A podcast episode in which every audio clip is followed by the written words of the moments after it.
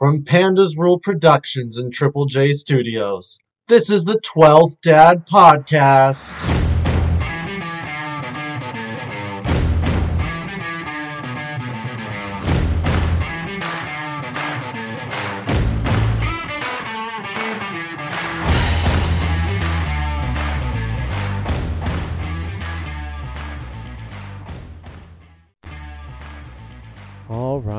Welcome to the 12th Dad Podcast, your home for simple, family friendly breaking down of Seahawks action, news, and history. I am your host, the 12th Dad himself, JJ Johnston.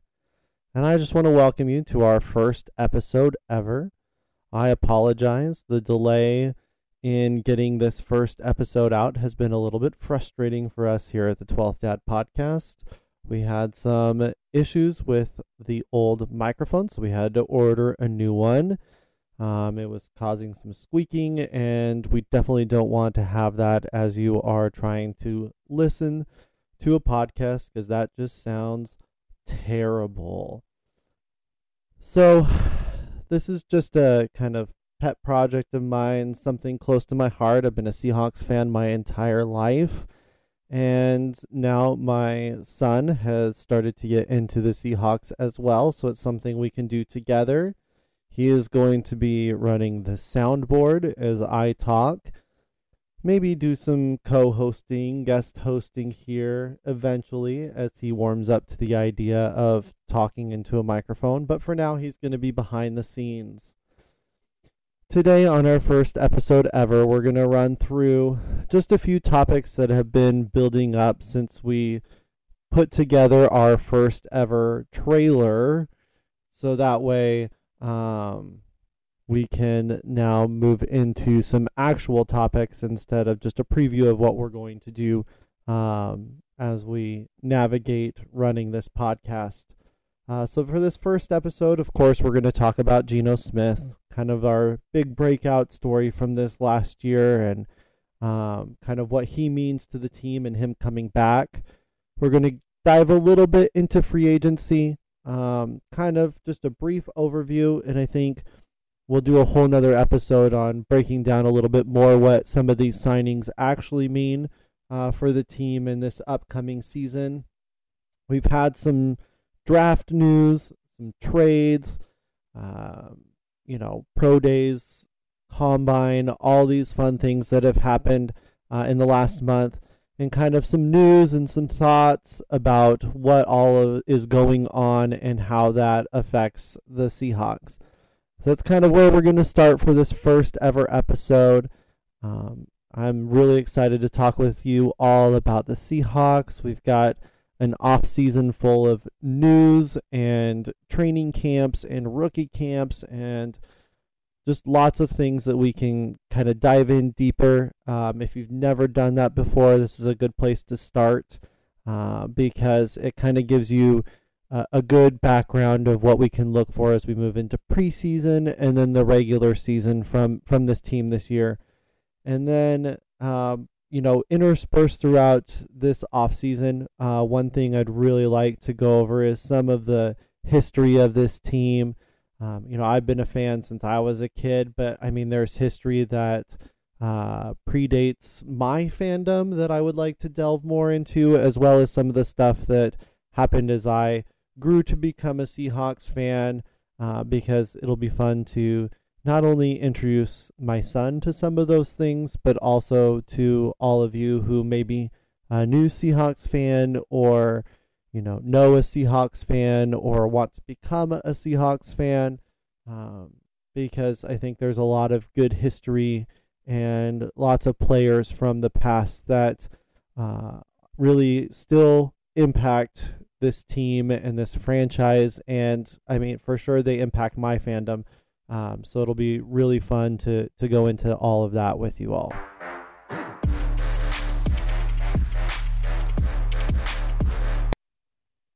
All right, so let's first we're going to talk about Geno Smith because why not?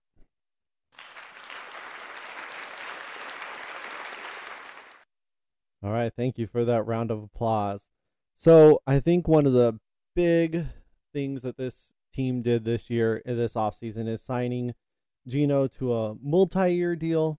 Uh, we avoided the franchise tag, uh, which I will dive into more a little bit later, talking about what that means if a player is on the franchise tag. But we avoided that, and I think that's a good thing uh, when we're talking about working with Geno Smith.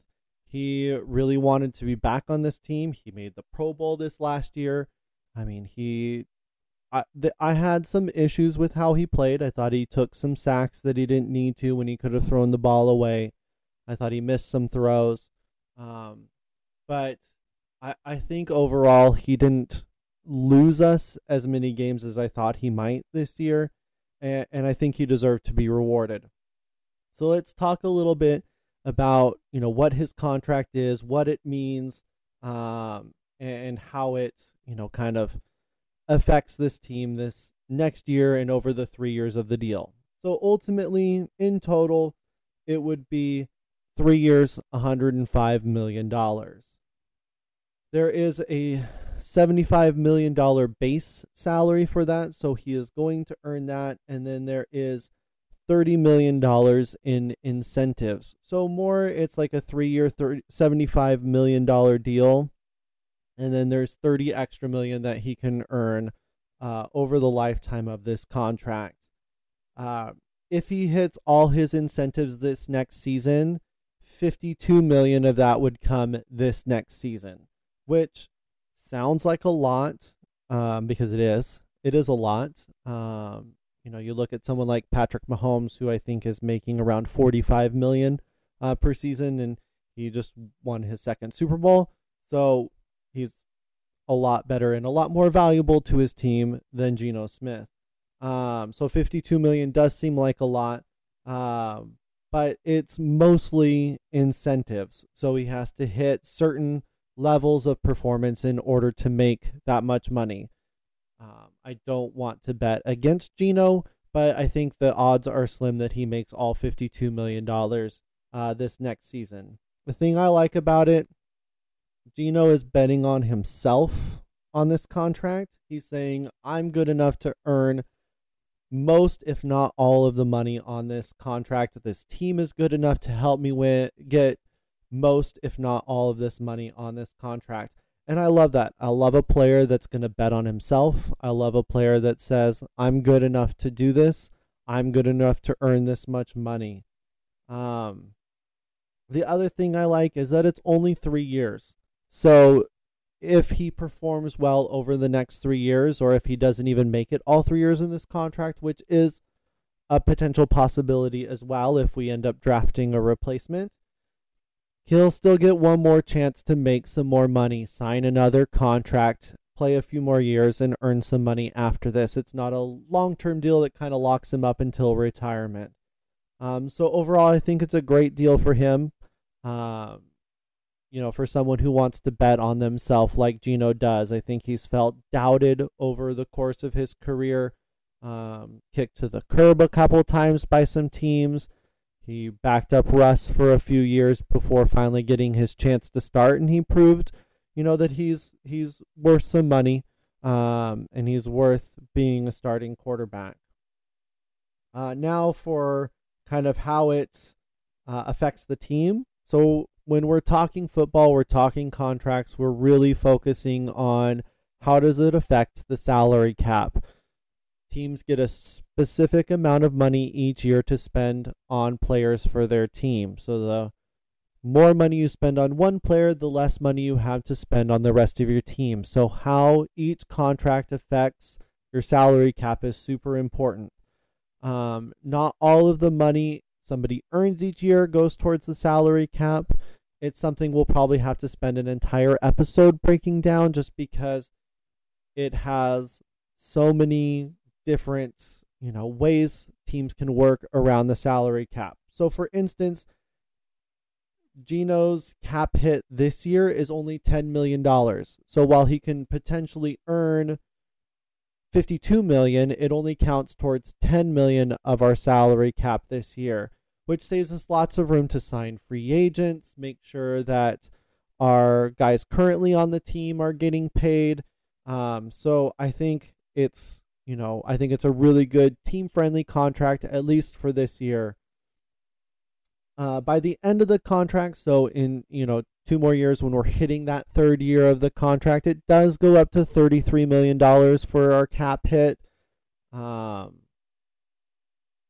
I don't like that a whole lot. I don't think um, Geno's the quarterback I want to spend you know that much of our salary cap on, um, especially in the long term if he um, you know starts to slow down um, as you know he's further on his, in his career. Um, so it might be something where he doesn't make it all three years. The team takes a little bit of a cap hit, but saves some money on the salary cap in that third year when it does get up to 33 million. So there is, you know, uh, a chance then that he could go sign somewhere else and uh, you know make more money or re-sign with us to a more team-friendly uh, contract, you know, in that third year. So I think the ultimate question, I think you can hear it in how I've explained it. Do I like this contract? I love this contract actually for both the team and for Geno. Um, you know, when I first saw the contract, I thought, holy smokes, we're paying Geno $35 million a year. And that just seemed like an exorbitant amount. But once you dig into it and you kind of look at how it, you know, both impacts Geno, it impacts the team. I actually do think it's a it's a really good contract. He's going to get to bet on himself. He's going to get a chance to earn that full contract and the team's able to lessen the impact on the salary cap, go out and sign some free agents, pay some of the guys on the team that need a new contract, that want to restructure their contract. And and so ultimately I think it works for both parties. Uh, maybe more so for the Seahawks than for Geno, but you know, I will never fault a guy for betting on himself and and saying, you know, you might not think I'm worth this much money, but I'm going to earn this much money and show you that I am worth it. Um, so overall, I think it's a great signing. It brings back, you know, our quarterback from this last year, so there's some continuity. We don't have a brand new quarterback again, um, you know, which just can always come with its bumps in the road. And so I'm really excited. I think it, you know, the the team, the offense will be even better this next year with Geno even more comfortable as it's his second year starting. Um, so overall, yes, I love it. I'm ready for this season. I think our offense will be fantastic again, as it was great this last year, and I think it can only get better as everyone gets more comfortable with each other moving on from Russell Wilson.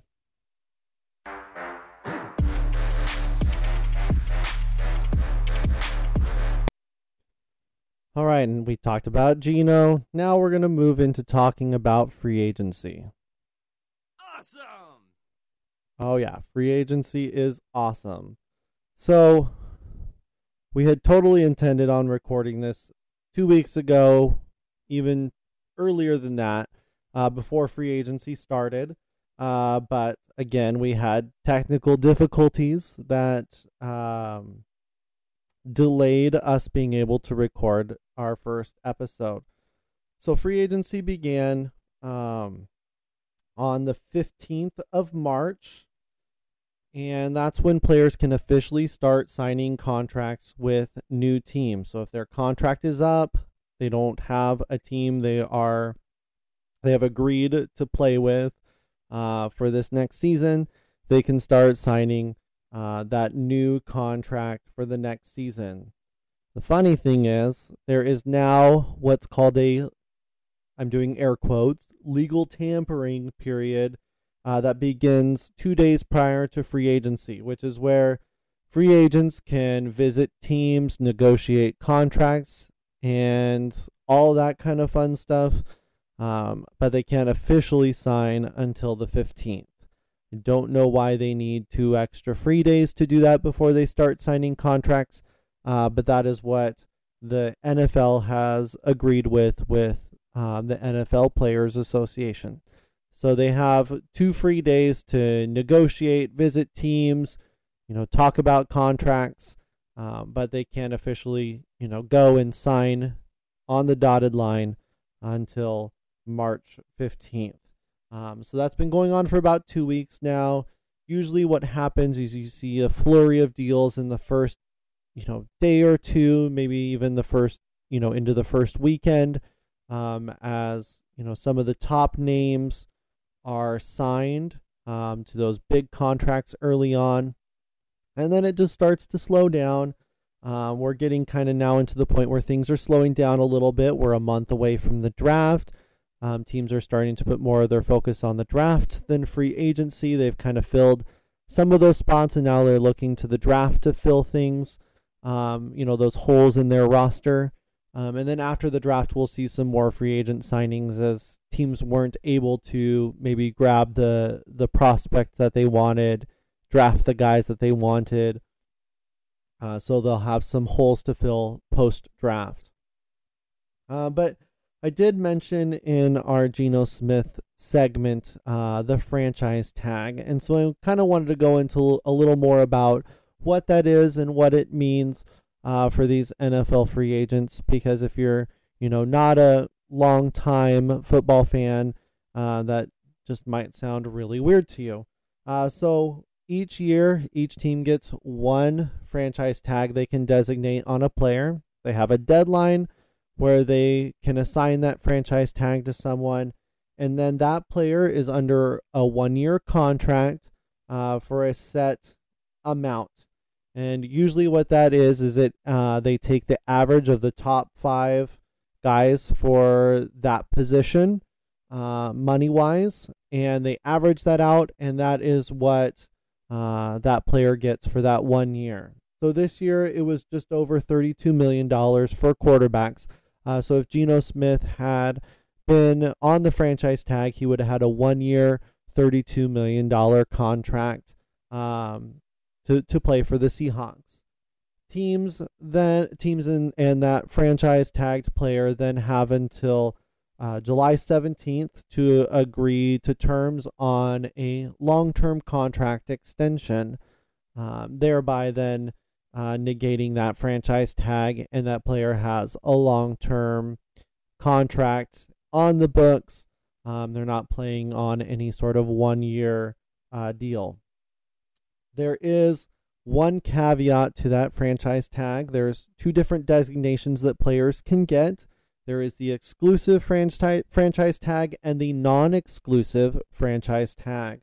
Exclusive franchise tag means the player can only negotiate with their team that franchise tagged them. So, um, if we had put the exclusive franchise tag on Geno Smith, he would be under that one year contract. He would only be allowed to negotiate with the Seahawks, and he would have that one year deal um, if nothing was agreed to by uh, July 17th. There's also the non exclusive franchise tag where uh, that player can go. They can explore, you know, can I get a contract somewhere else? You know, will somebody sign me to a long term contract?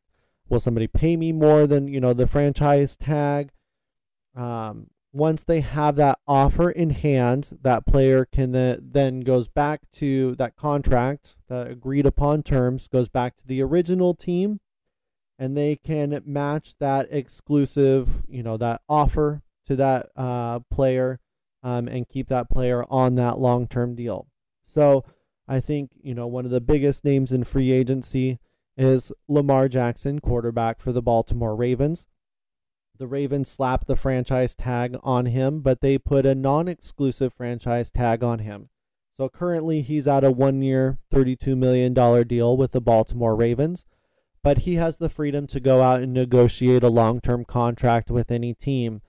Let's say you know, there's the Houston Texans are desperate for a quarterback.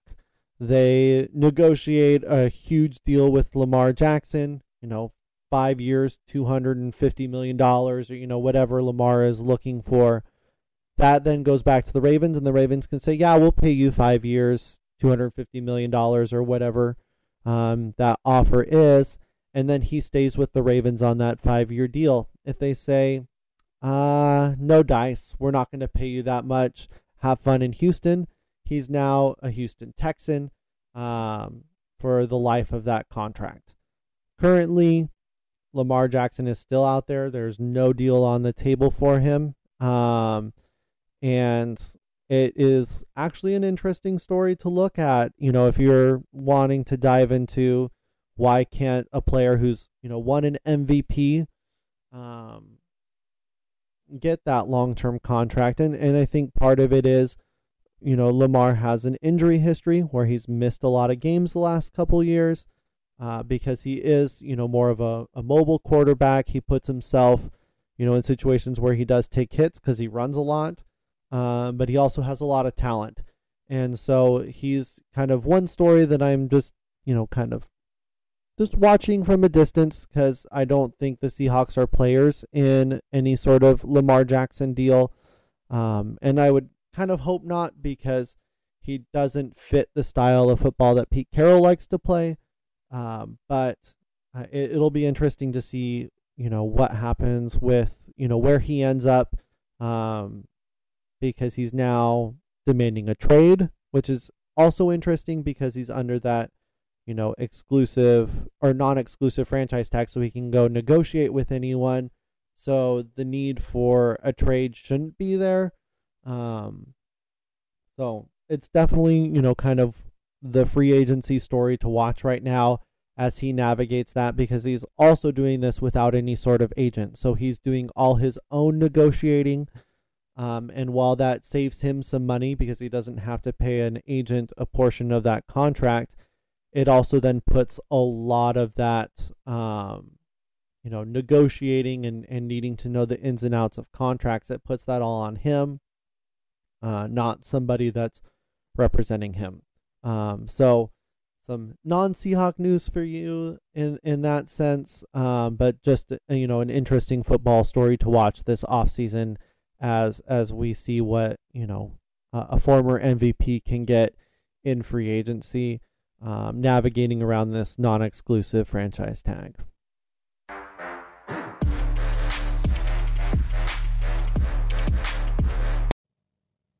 All right, now our next segment, we're going to talk about some of the free agent uh, offseason signings that the Seahawks have made uh, so far. Perfect. So we discussed earlier, we signed Geno Smith.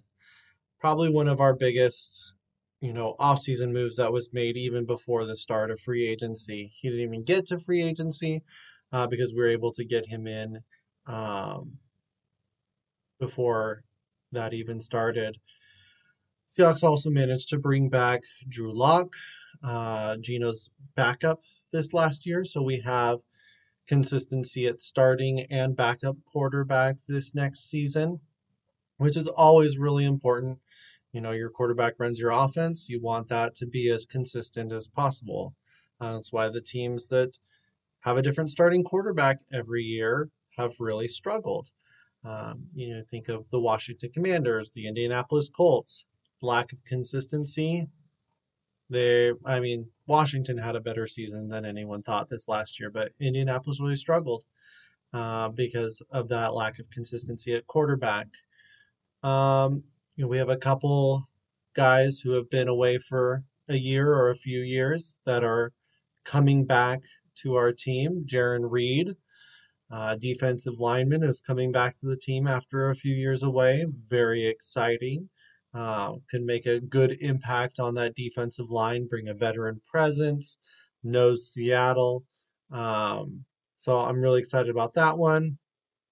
Also, I think my favorite of the free agent signings, I don't know if Geno really counts as a free agent signing because he was our free agent, but Bobby Wagner is back, baby. Love me some Bobby Wagner. Um, just a wonderful guy, great player. You know, historically going to go down as one of the best Seahawks we've ever seen. Um, so I'm really excited he's back. And then uh, some guys who have never played for us before that are joining the team this year. Um, defensive end, defensive lineman from Denver, uh, Dre'Mont Jones uh, is coming in. Big impact signing, kind of an unusual signing for uh, Schneider and Carroll and our front office uh, to make a big splash. Uh, free agency signing really early on. Uh, another guy is uh, Julian Love from the New York Giants, a safety, uh, which is a little bit of an interesting signing just because we have Quandre Diggs and Jamal Adams back there. Um, so that's kind of something interesting I would like to keep uh, my eyes on is how they plan to employ all three safeties that are being paid starting safety money. Uh, but, you know, I'd really like to get into, especially those last four signings, I'd like to get into those a little bit more. Um, so we'll probably have a more in depth free agency episode coming up uh, next time, just because there's so much information to get out in this first episode, because a lot has happened since we started this podcast, had some recording issues. Um, so we would have had multiple episodes by now, but just a lot to cover. So I'd like to look at those things a little bit more in depth uh, because I have one more segment I'd like to get to in this first episode. So we'll probably go, you know, do a breakdown of those four deals and and how I can see those impacting the team this next year. Um, in, in probably our next episode because I'd like to do two more episodes before uh, we get to the draft, which is only four weeks away, and uh, you know maybe even two episodes geared towards the draft um, and what we could see the Seahawks doing um, with all their picks in this next draft in this upcoming draft.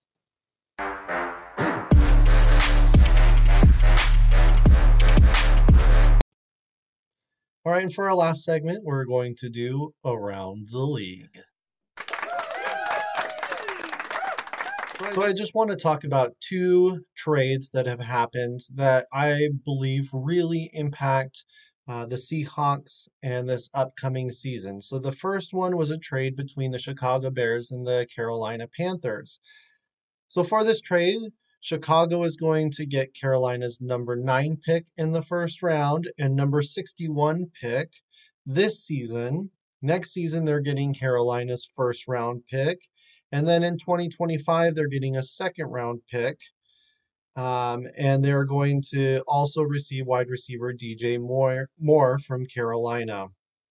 Carolina now gets Chicago's number one overall draft pick. So, what does this mean for the Seahawks? more than likely Chicago is not going to take a quarterback. They have Justin Fields, probably weren't planning on uh, taking a quarterback with that first overall pick. Carolina now jumps the Seahawks, more than likely to take their future star quarterback with that number one overall pick. For me, I didn't want the Seahawks to pick a quarterback with the number five pick. Geno was great last year. He's under contract for three years. I don't think uh, that number five pick was going to be used towards a quarterback. But with the teams that are ahead of the Seahawks, it looks like three, maybe even four quarterbacks could go uh, before the Seahawks pick at number five, which means we could end up with the option of either Javon Carter or Will Anderson. Both are impact defensive linemen Will Anderson's a defensive end. Carter's a, a defensive lineman. Um, that could be impactful future stars on this defense, um, which is where I think the Seahawks need to go uh, with at least that first pick is that impact defensive line uh, player, preferably someone that can rush the passer so we can get some pressure on these quarterbacks and shorten their time to throw, helping out our secondary. The other trade that I uh, that really caught my eye uh, was between the LA Rams and the Miami Dolphins. Um, the Dolphins are getting Jalen Ramsey. The Rams are going to get a third round pick in this upcoming draft and tight end Hunter Long. What does this mean? Well, I mean, the Rams get a third round pick. Um, so, you know, that's someone they can draft, but they're losing a shutdown cornerback. Um, I mean, I think of, you know, what Jalen Ramsey has done to DK Metcalf. Um, I think DK Metcalf's had maybe one good game against the Rams um, since, you know, in facing Jalen Ramsey. And so I think, um, you know, this is going to be helpful for our pass offense against the Rams when we play the Rams. And usually those games are somewhat high scoring. They're close.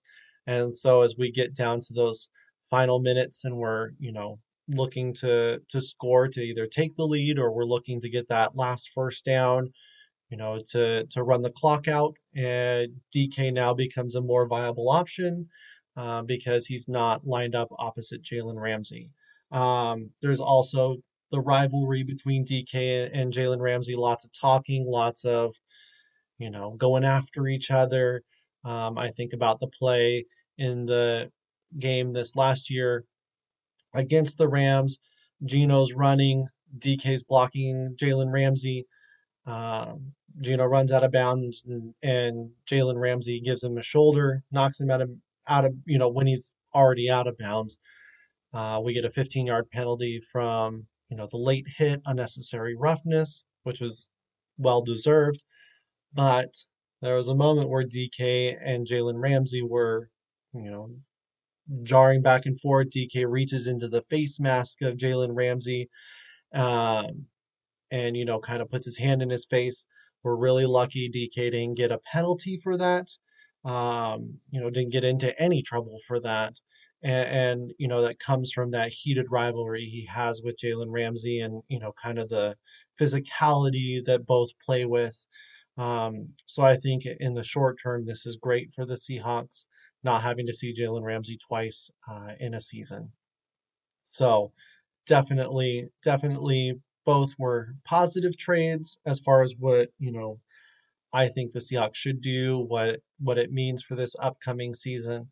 Um, so um, very, very exciting things happening around the league that that positively impact the Seahawks.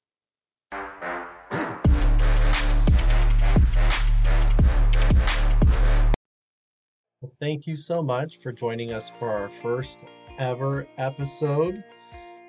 I really appreciate you hanging in there and joining us uh, on this journey uh, through our Seahawks fandom. It is a roller coaster at times, uh, but we'll always have each other as fellow 12s, and that'll help us make it through. Uh, till the next time, the 12th Dad is signing off.